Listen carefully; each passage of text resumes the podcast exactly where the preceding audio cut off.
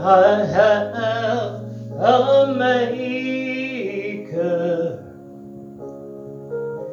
He formed my heart before even time began. My life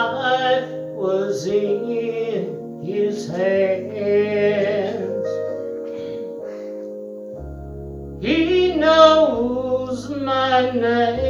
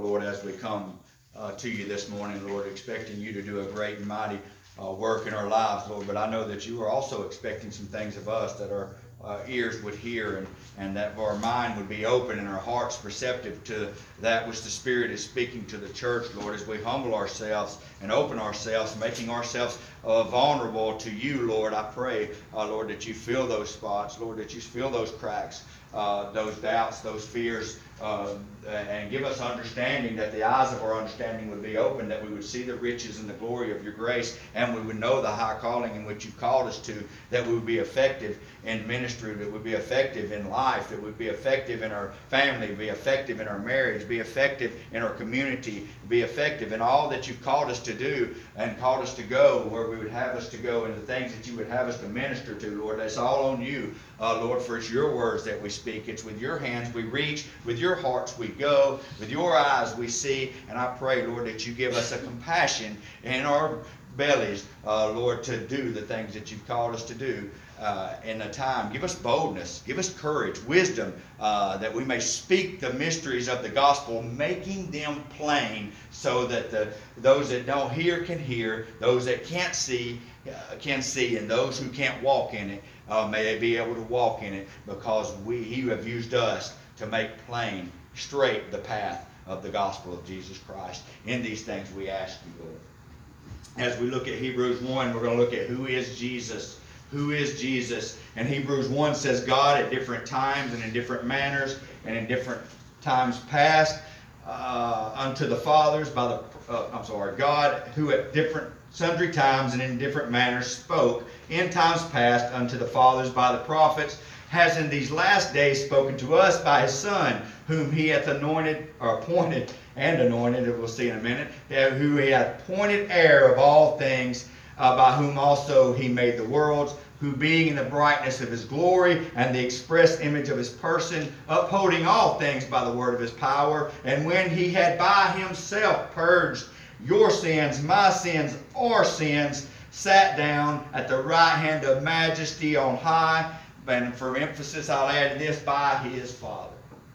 By his Father by his Father God. God, in different times, different ways, different prophets, different people, has spoken to us, and through the fathers he spoke to them, has now spoke to us by his Son, the Bible says, and uh, he is still speaking today through his Son, for the Word has become flesh the Word became man. The Word became alive. The Word became touchable. It became tangible. It became accessible to all men. The Bible says that the Word was God and was with God, and the Word came down uh, to men, and so that men could conceive the Word, but they couldn't perceive the Word, for they were men in darkness. And but nevertheless, the Word became flesh and it came to men. It became alive. It became available. It became right in front of us. The Word was not was no more far off and through anybody else. It was staring us face into face, just like it did us in the day when we give our lives to the Lord. The Word flesh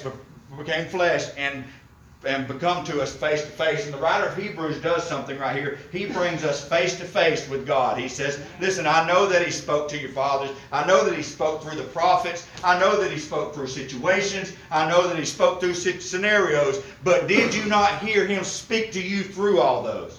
Did you not hear the voice of God in the suffering? Did you not hear the voice of God in the silence? Can you not hear the voice of God in the loneliness? Can you not hear the voice of God when He says, when He blessed you, and when He did this, and when He did that? Can you not hear the voice of God through the Word of God, through the people of God, through the community of God, through God's hand in the world? Can you not hear the voice of God through the apostles, prophets, evangelists, pastors, teachers? Can you not hear the voice of God through the Christians, through the children of God? You know that as a children, you're, you're, you should imitate your father. You should look like your father, sound like your father, maneuver like your father. You become like your father. The more I'm around Grayson, the more he takes after me. And it's the same way with you and your father. And the Word became a man. He's no more uh, far off. He can hear him in the world speaking and he became flesh, and he walked among us, and he dwelt among us, and he spoke among us. And the Word is the Son of God, the Bible says. There's no prophet greater, no prophecy greater. Luther brought this out in the Sunday school this morning. There's, there's no prophecy greater than the fulfillment of that prophecy. You can see it all through the Bible, and it becomes relevant, and it becomes uh, applicable, and it becomes seen in the, in the book of man, the Gospels, in the when Jesus steps on the scene. No higher place, no higher honor. The Word, the Son of God, becoming flesh.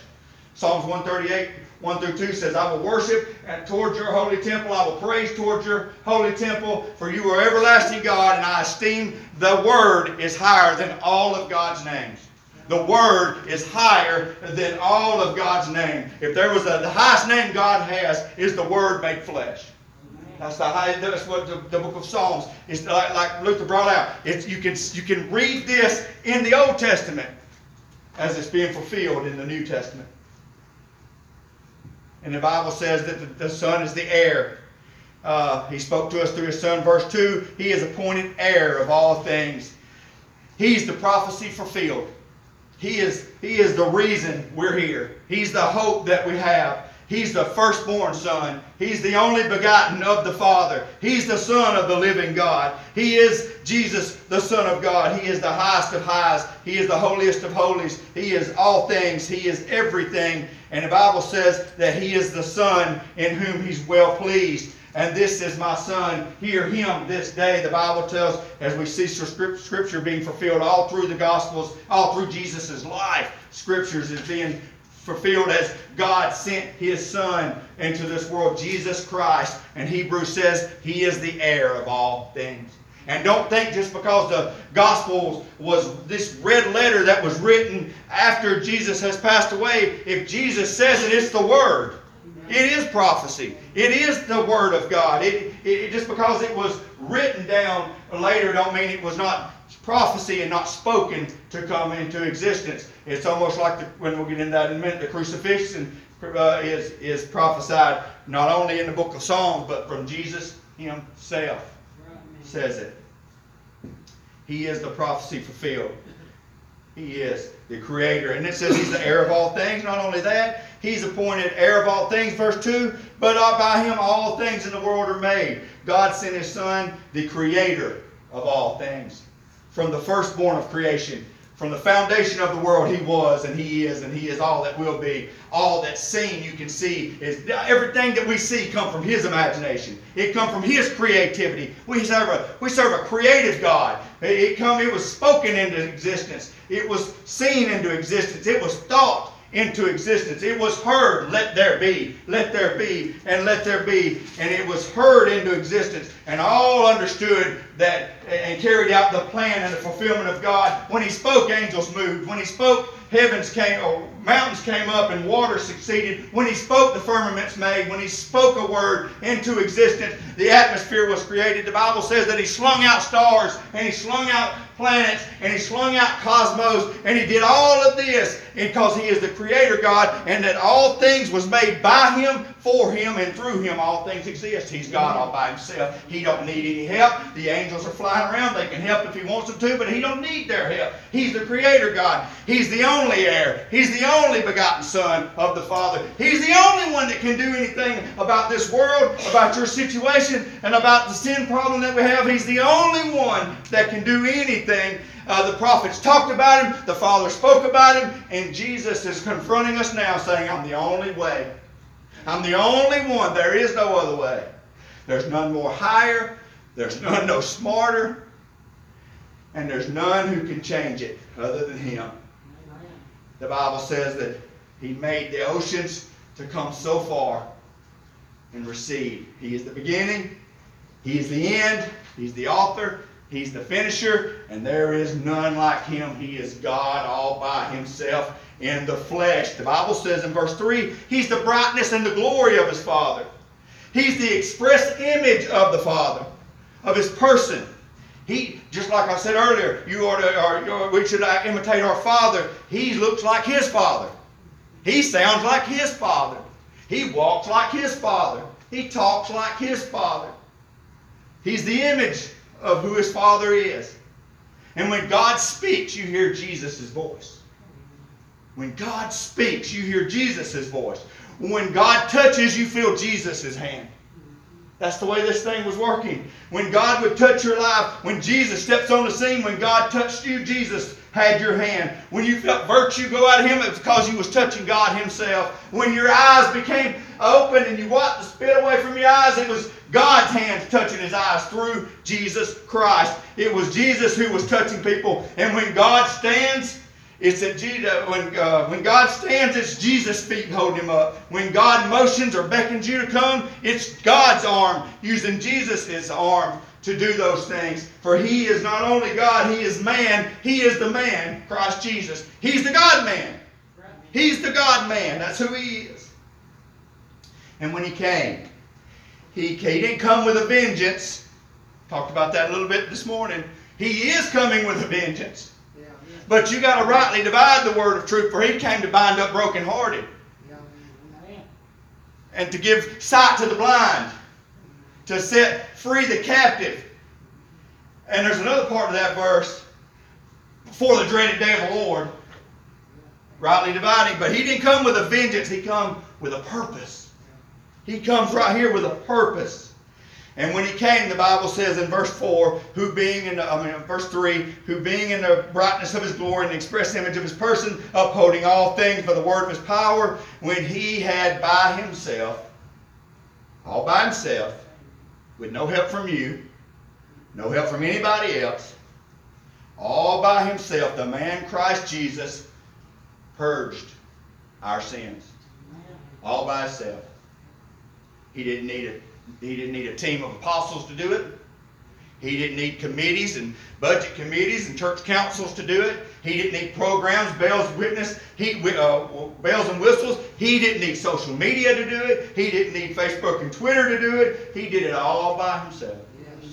And he sat down at the right hand on majesty, on high. And I put, I wrote right here by his father. And he did it all by himself. And when he ascended, he sat down by the right hand by his father. He's the Son of God. Not a spirit. He's not a messenger.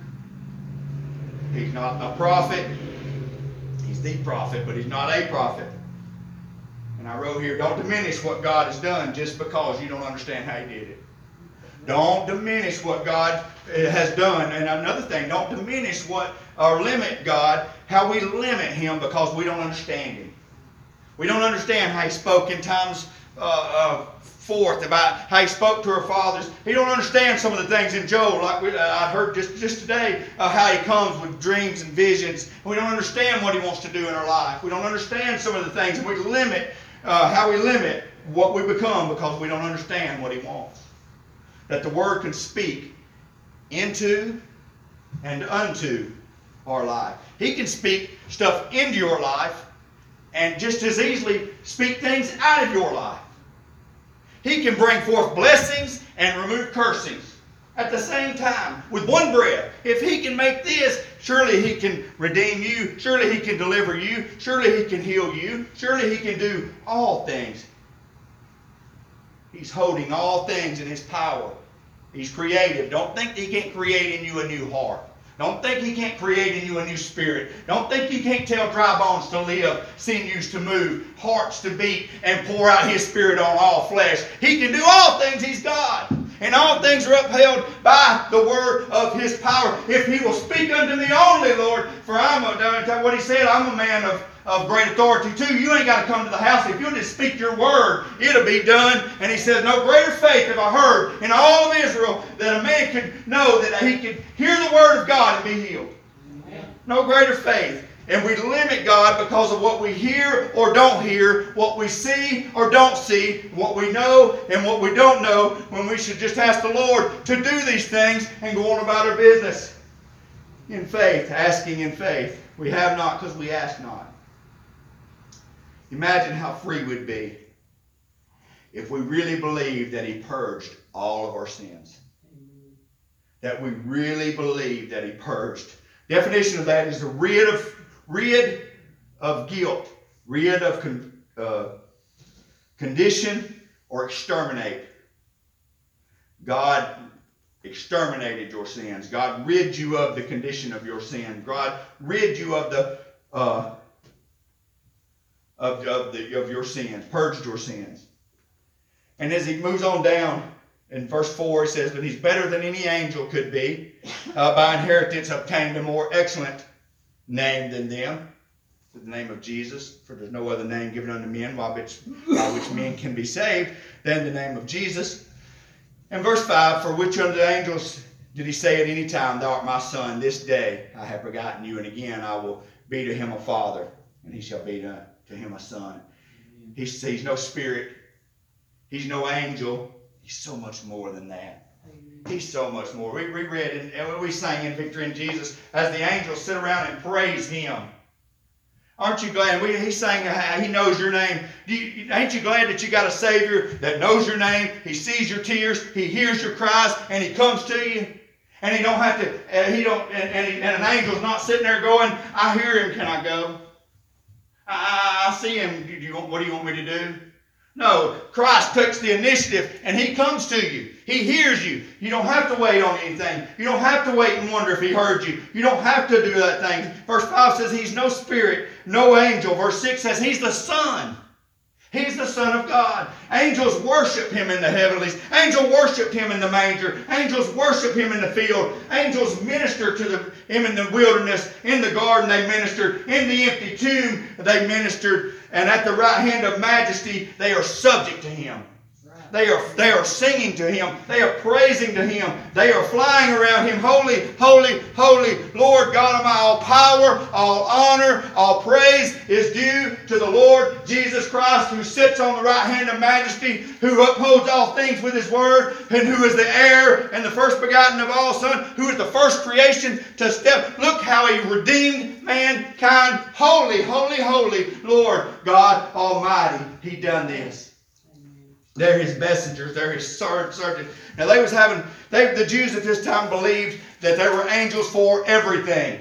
Angels were everywhere. There were angels for every season, every time, every planet, every star, every person, everything under the sun. There was angels there. And I believe that we have ministering angels. The Bible says right here that we have ministering angels that minister to the heirs of salvation.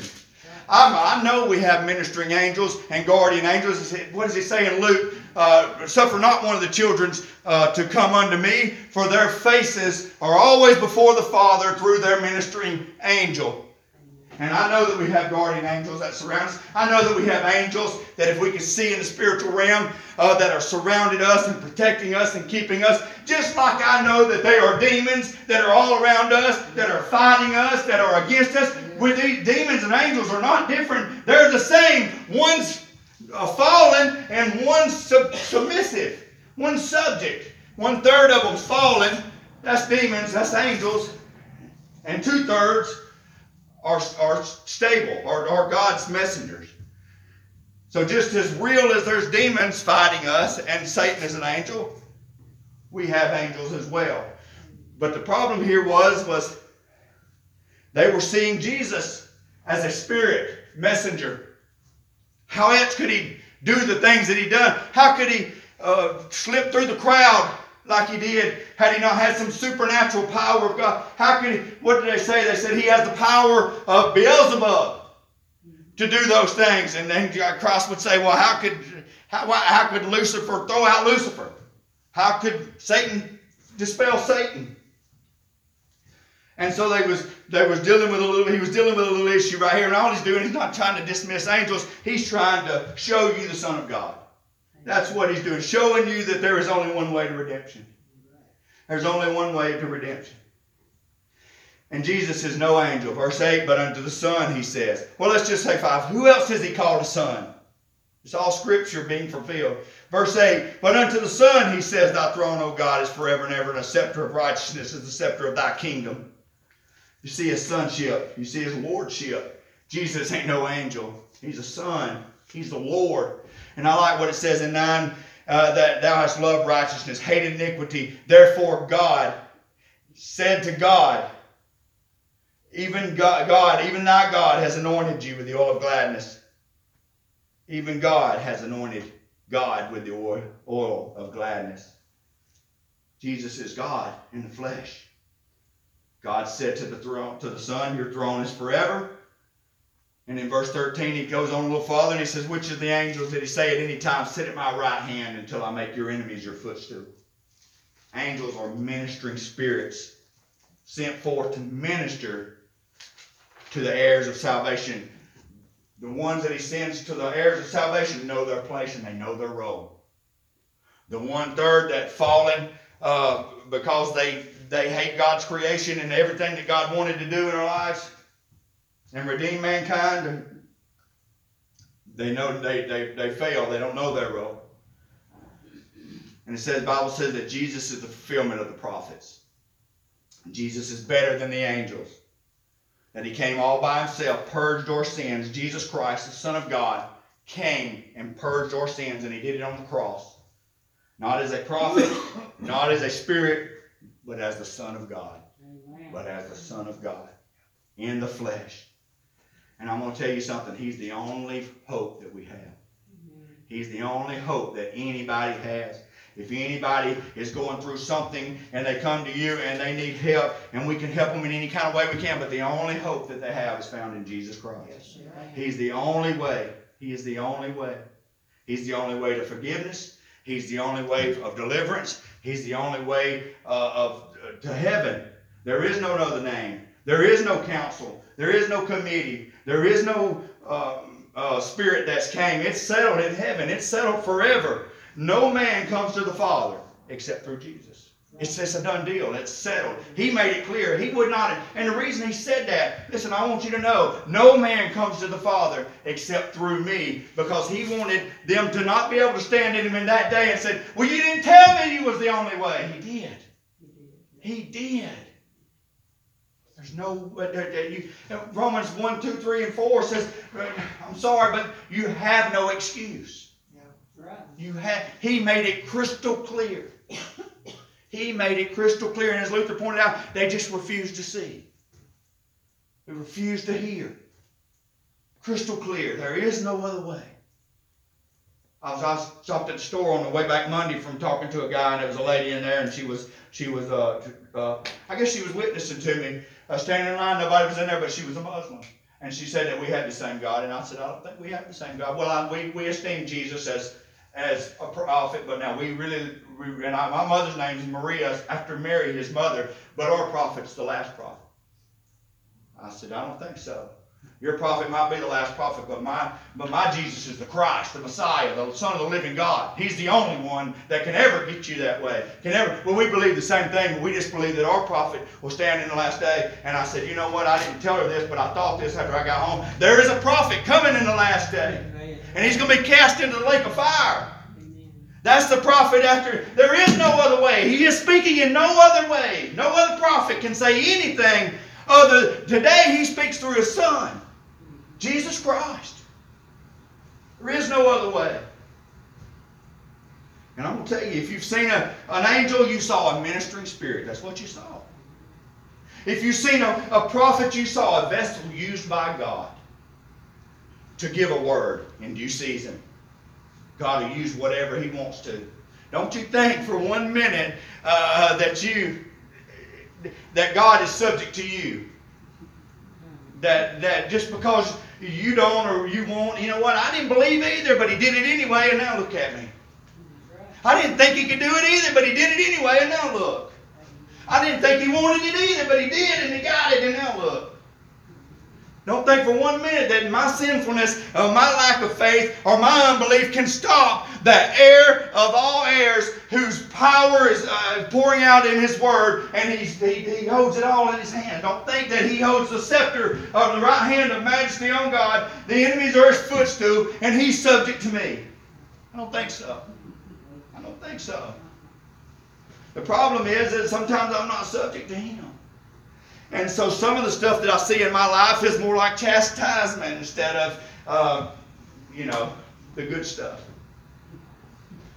But if you've seen Jesus, he says, you've seen the Father. If you felt him in your heart, you felt the Father. If you if you felt him, if you if you've understood the revelation in your mind, you've heard the voice of God. It's amazing. If you felt him, you felt the Father. What we talked about earlier, if, if he's touched you, the Father's touched you. And this is our hope. It's not in messages, it's not in messengers, it's in the man, Christ Jesus. That's the hope that we have. That's the hope that we have. So that's who that's the glory of the Son of God. So what do you do with him? What do you do with it? What Paul said, what do you do with him? What do you do with somebody who's no guile's found in him? I can't find fault, no fault in him. I can't do anything. His wife said, You leave him alone. He said, But I can't because I fear them more than I fear him. And I'm afraid that that's what's going on in the world today. They fear what you might say, and they may think, and who might counsel them, and who might think they're ugly for standing up what God says when we should fear him more than we fear them.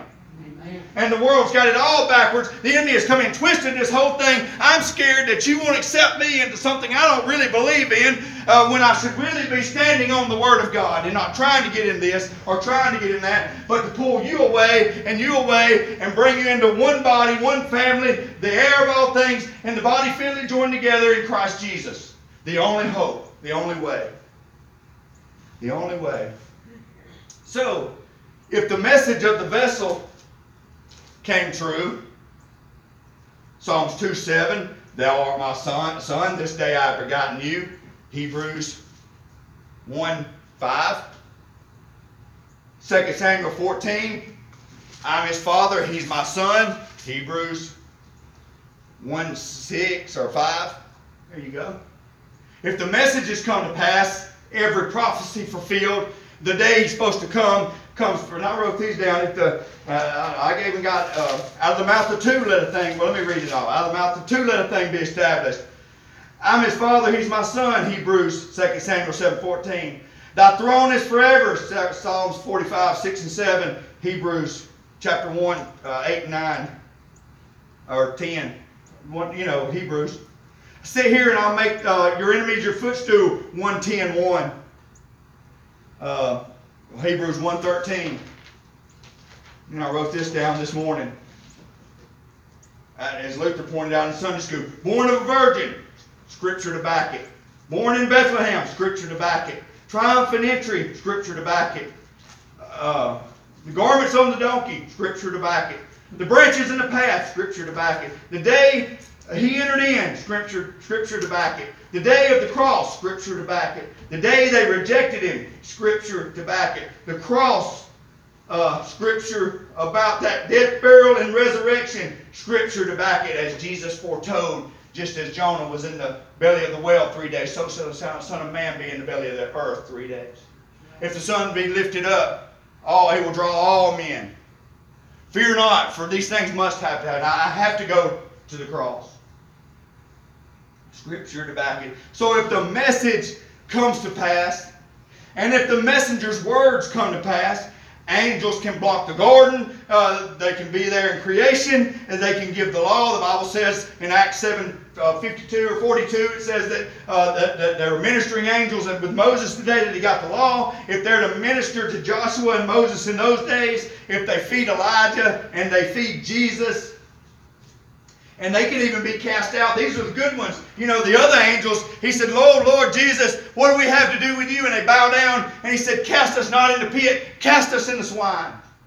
Second Peter 2 says that there are angels chained in utter darkness at the word of the Lord. And they have been there since foundation. They can't move. They can't move. These are how angels are subject to Christ. If these messengers are subject, was they not there in the wilderness after 40 days with Jesus ministering? Are they not all around us fighting spiritual battles? And spiritual battles, when they when we could look up in the heavenlies, we would see spiritual warfare going on, as they would talk about in Ephesians. We don't fight flesh and blood, but powers, principalities, and spiritual wickedness and darkness. Are these not spiritual battles going on? Are they are not children's faces held by, held by the guardian angels? Do they not do what they are told to do?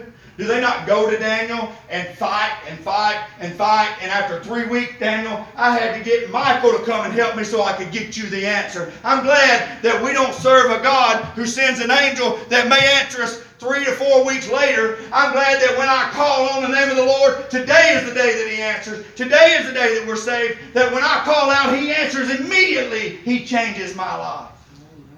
He's a, these are messengers. These are messengers, messengers. Go to the swine, go to the darkness, go to Daniel. If that works like that, if the messages don't do it and the messengers can't do it, 2 1. Don't you think we ought to give more earnest heed to the things that we have heard then, lest at any time we should let them slip? If, if, the, if the messages did say it, and the messengers say it, and now God's saying it, don't you think we ought to listen? Don't you think we ought to give a little bit extra attention to what the Son's saying over what the angel said and the prophet said? For today, in your hearing, the scriptures are being fulfilled. That ought to make your ear perk up. That ought to make you, that ought to make you turn and look. That ought to make a, that ought to make a Jewish scholar turn. It ought to make a, uh, as, as pretty a Greek as this is written in, it ought to make somebody into all that mysticism and, and Oriental mysticism and uh, mythology and all that. And when you say God showed up in the flesh, it ought to make them look.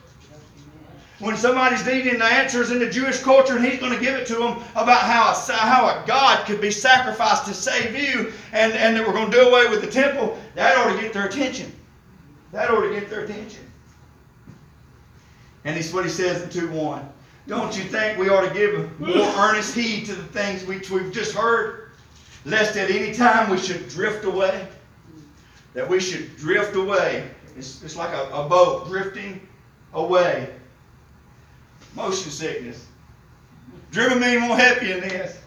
It won't do it. I just thought about that. All right. If their message uh, proved true, how much more is his message true? Amen. He, he is he he's shouldn't we listen to him? That's that's that's the gist of this thing. Should we not listen to him? Shouldn't we? If not, verse three. If no, if not, how then shall we escape? If we neglect so great a salvation. Verse 2 For the word spoken by angels and, and, and Uh, are steadfast, in every transgression of the law and disobedience received a just reward, a recompense for its reward. How much more, or how shall we escape if we neglect so great a salvation, which at the first began to be spoken by the Lord, and was confirmed unto us by them that heard it? Confirmed. The prophets were witnesses. The Jews, he said, I give signs and wonders. God also, verse 4, God also bearing them witnesses, both with signs and wonders, different miracles, and the gifts of the Holy Spirit according to his will. The prophets uh, were witnesses. The Jews wanted signs and wonders. Uh, the Greeks wanted miracles and works. Uh, but to us, he is today, to us today, he has given us the Holy Spirit. Sealed us with the Spirit of promise. How much more, he says, how much more can, can you feel it in your own life? In a sense. Don't you get tired of, of, of the prophet? I know Miriam did. Miriam and Aaron did. Just as they murmured against Moses, don't you sit back and get tired of watching God work through their life and not work through your life? How much more today does He want to work in our life? It's not just limited to prophets and, and, and, and, and uh, uh, Jews. He says now He's given all believers the Holy Spirit living in you. You have the same ability. You have the same power. You have the same power that rose Jesus from the dead, lives in every believer in Christ. It is no more on you, it is in you. The message is this God sent His Son in the flesh, He didn't send an angel. Could He have called down angels? Said He could have called down legions of angels. Put your sword away. I could call, don't you know that I could call down angels? That my Father would call down angels and save me? I'm going to tell you what. Of course, he could have. But I thank God he didn't do it. I thank God he didn't do it. Because if he would have saved it, if he had saved Jesus off that cross, do you realize if God would have came in the form, if he would have came down and saved Jesus on that cross, there would be no us. There would be no redemption. You know what they would have done? They, it would have been the book of Revelation uh, on the day of the cross. They would have come down and wiped it all out. Valleys full of blood, up to the horses' collars. There was only one worthy, no one written in the book. Scrolls would have been opened immediately. Do you realize if God would have come in the flesh? This is some deep stuff right here that I got to think about. Do you realize that if God would have come in the form of an angel and went to the cross, that there's a possibility that one third of the angels would have been redeemed? Listen to that now. If God was an angel, like he's trying to disprove in chapter 1, and an angel in God would have went to the cross, then it would have redeemed one third of the fallen angels. But he didn't come as an angel to redeem an angel. He came to nine much made much lower than an angel. Made in the form and fashion of a man. He put on flesh, stepped out of eternity, put on the flesh of a man, and didn't think it, uh, what to say, uh, uh, he was equal with God, but humbled himself, became obedient unto the death and the death of the cross. That's what he did. He came a little lower than the angels, took on sinful flesh. He became just like us. He was God and he is God. And he was man and he is man. He is the God man who took on our flesh, equal with God, became obedient to the death of the cross. And he came down and had angels come and deliver him, delivered him, there would be no redemption story. Since he became you, you became him. And through his suffering, your salvation became available. 211 says the sanctifier became the sanctified, making us sons and daughters of God. And all this through the death, that he might destroy death. Verse 14. We're, going, we're, we're coming in for a landing here. Verse 14. Uh, for as much as we are children or partakers of flesh and blood, he also himself likewise took part of the same, that through death he might destroy him that had the power of death, that is, the devil. Do you know that it's like vaccines? They take a, a part of the sickness that's destroying you and they use it to make you better. He who knew no sin took on your sin to make you better.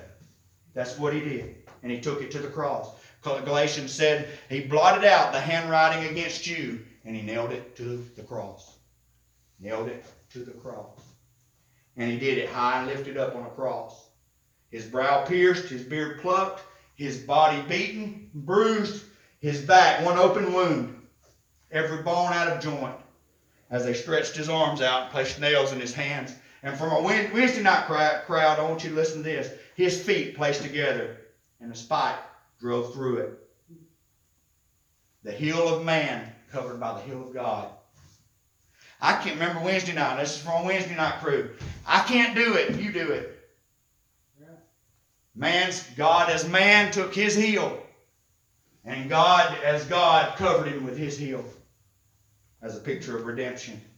What did John say? John said, uh, you know what? There's one right there who, if he'll take off his shoe, he can redeem everybody.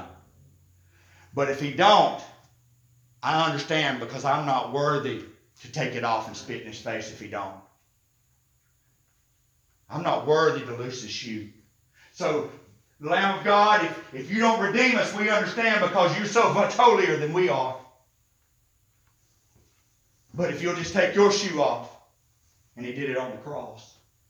Man's heel, God's heel, stomping the head of the serpent, bruising the heel, so that the chastisement of his peace and your iniquities could be fulfilled in him. He's so good to us. He's so good to us. And he stomped the head of the serpent on the cross. And he did cry. He didn't cry for the prophets. He didn't cry for the angels. He cried out to his Father on behalf of you. Father, forgive them. And it's here where it was nailed to the cross. And all this, he did this not to keep you from going through what he went through, but to make sure you got through what he went through. You know, we pray all the time for God to remove things out of our lives and, and to do this and let us have a, a great and easy life. And I'm all for that. But the biggest thing that he wants to do is to, that we should have in our heart is to know that he has overcome the world and that if we'll walk with him talk with him and be beside him, we'll get through everything in this life. There's nothing we can't go through with him. And we pray, as Paul did, remove the thorn, remove the thorn, remove the thorn. And he says, Paul, if I remove it, I can't make you who I want you to be. Walk with me. And Paul says, I understand his grace is sufficient and I will walk with him and I will walk in love and I've learned to abound in the base and to be in peace in all things that I've called to do because I trust the one. And I'm persuaded that he who has called me will do a great work in my life. And I'm also persuaded that the suffering that I go through in this world is nothing compared to the glory that I'm going to receive when I enter into the kingdom of the one who has a scepter seated on high in majesty and the angels are flying around. He's no angel, he's no spirit, he's no prophet, he's God all by himself and he loves me and he loves me. And all this he did for me. So where do you find yourself? As Chris comes today, where do you find yourself? I, I, I got to go back to 2-1. Don't drift away. Don't drift away from the sonship of God and how God's grace covers you And if you seem far away from his sonship today, hug on him and love on him and let him hug on you and, and love on you in his sonship. For he is the Son of God. For who else has he ever said, Thou art my son, in whom I've begotten? And if you're drifting away from the lordship of God, I pray, I pray, and if you've never had the, felt the lordship of God on your life, there's no greater, there's no greater feeling than being in the will of God. There's no greater place in your life. I know it's scary. I know it's sketchy. I know it's uncomfortable at first, but there is no greater walk that you can walk in your life, no greater thing that you can have in your life than to feel the gifts and calling in your life. And you don't do it through the sonship of Christ. The Son came to set you free, for he who the Son sets free is free indeed. But when you bow down and humble yourself under his mighty hand, he begins to gift and call you, and you begin to walk in the Spirit of Christ and He begins to move in your life because until He's Lord of your life, you're just saved. You're just saved. You gotta yield to the humble hand of God and let Him and let Him walk in your life. And it goes back, and this works in both right here. Y'all's relationship and our relationship. Mine and his relationship is very, very crucial to mine and Amanda's relationship. If mine and his relationship is okay, then mine and Amanda's relationship is great. And when this relationship, when I drift from this relationship, I drift from that relationship because I'm, I'm away from both of them. Because me and her are equally yoked, go in the same direction. So if you drift away in your relationship, I'm gonna tell you what I do. I throw my anchor down, or jump ship, ship and hope a whale put me back in one. I, I mean, I don't know about you, but it's serious. You know what? When Jonah got on the wrong boat, I thought it was his last chance to the whale came. I thought when they threw him over, it was done. Thank God the whale saved him. Some of us don't get another chance. Some of us don't get another chance. Some of us, the boat was the last chance. Throw your anchor down. There's a story, I'm sorry, Chris, I got you up here standing. There's a story of, of a song right here, and I know y'all have heard it, but I want to read it. This is about, it's, it's not about drifting, it's about throwing your anchor. Horatio Spafford was a successful lawyer and businessman in Chicago with a lovely family, a wife, Anna, and five children. However, they were not strangers to tears and tragedy. Uh, their young son died of pneumonia in 1871. In the same year, much of their business was lost in the Great Chicago Fire, yet God, in His mercy and kindness, allowed the business to flourish once more. On November 21st, 1873, a French ocean liner uh, was crossing the Atlantic from the U.S. to Europe with 313 passengers on board. Among the passengers was Miss Spafford and their four daughters. Although Miss Spafford had planned to go, Mr. Spafford had planned to go with his family, uh, he found it necessary to stay in Chicago to help solve an unexpected business crisis. He told his wife he would join them later and, and his children in Europe a few days later, and his plan was to take another ship. After Four days into the crossing of the Atlantic, the, the Villa de Havre collided with a powerful iron-hulled Scottish ship, the Loch Earn. Suddenly, all that was on board were in grave danger. Anna hurriedly brought her four children to the deck. She knelt there with Anna, Margaret, Lee, and Bessie, Antonetta, and prayed that God would spare them if it would be His will, or to make them willing to endure. Listen to that. Spare us, God, if it's your will, or at least let us endure whatever awaits for us. Within 12 minutes, the, the ship slipped beneath the dark waters of the Atlantic, carrying with it 226 of its passengers, included the four Spafford children. A sailor rolling a small boat over the spot where the ship went down spotted a woman floating in the wreckage. It was Anna, still alive. He pulled her onto the boat and picked her up. And, uh, and then another large vessel picked her up. Nine days later, they landed in Wales. From there, she wired her husband a message which began, Saved alone, what shall I do? Mr. Spafford later framed that telegram in his office. And the story lies here. Oh, she didn't get it all? Oh, yes, she did. Um, oh. Oh, so uh, Mr. B- Mr. Spafford booked a passage on the next available ship to join her in Wales to join his grieving wife. Uh, with the ship about four days out, the captain called Spafford to the cabin and and said, "Look above, look look in front." And he said, uh, "There, there was the place where your four children went down." According to Bertha Spafford, a daughter born after the tragedy, it is here where he wrote, "It is well with my soul." When peace like a river attends my way, when sorrow like sea billows roll, whatever my lot, thou hast taught me to say, it is well with my soul. It is well. It is well with my soul. Is well. Anna gave birth to more children, one which died at the age of four in a dreaded pneumonia. But the Spaffords moved to Jerusalem, where he was later died and buried in that city. He put his anchor down. It could have been the most tragic part of his whole life. And God brought him right into that place and said, What are you going to do with it? What are you going to do with the worst part of your life? What are you going to do with the most uncertain time in your life? What are you going to do with it? And he said, When peace changed millions of lives, that song has changed millions of lives. Changed his too. What are you going to do with him today? You can't neglect what you've heard. Chapter 2, verse 3 says, If you neglect it, how can you neglect such great salvation? How can you turn away from what you've heard today without at least trying? Brother Chris? I'll stand. Two thirty-one,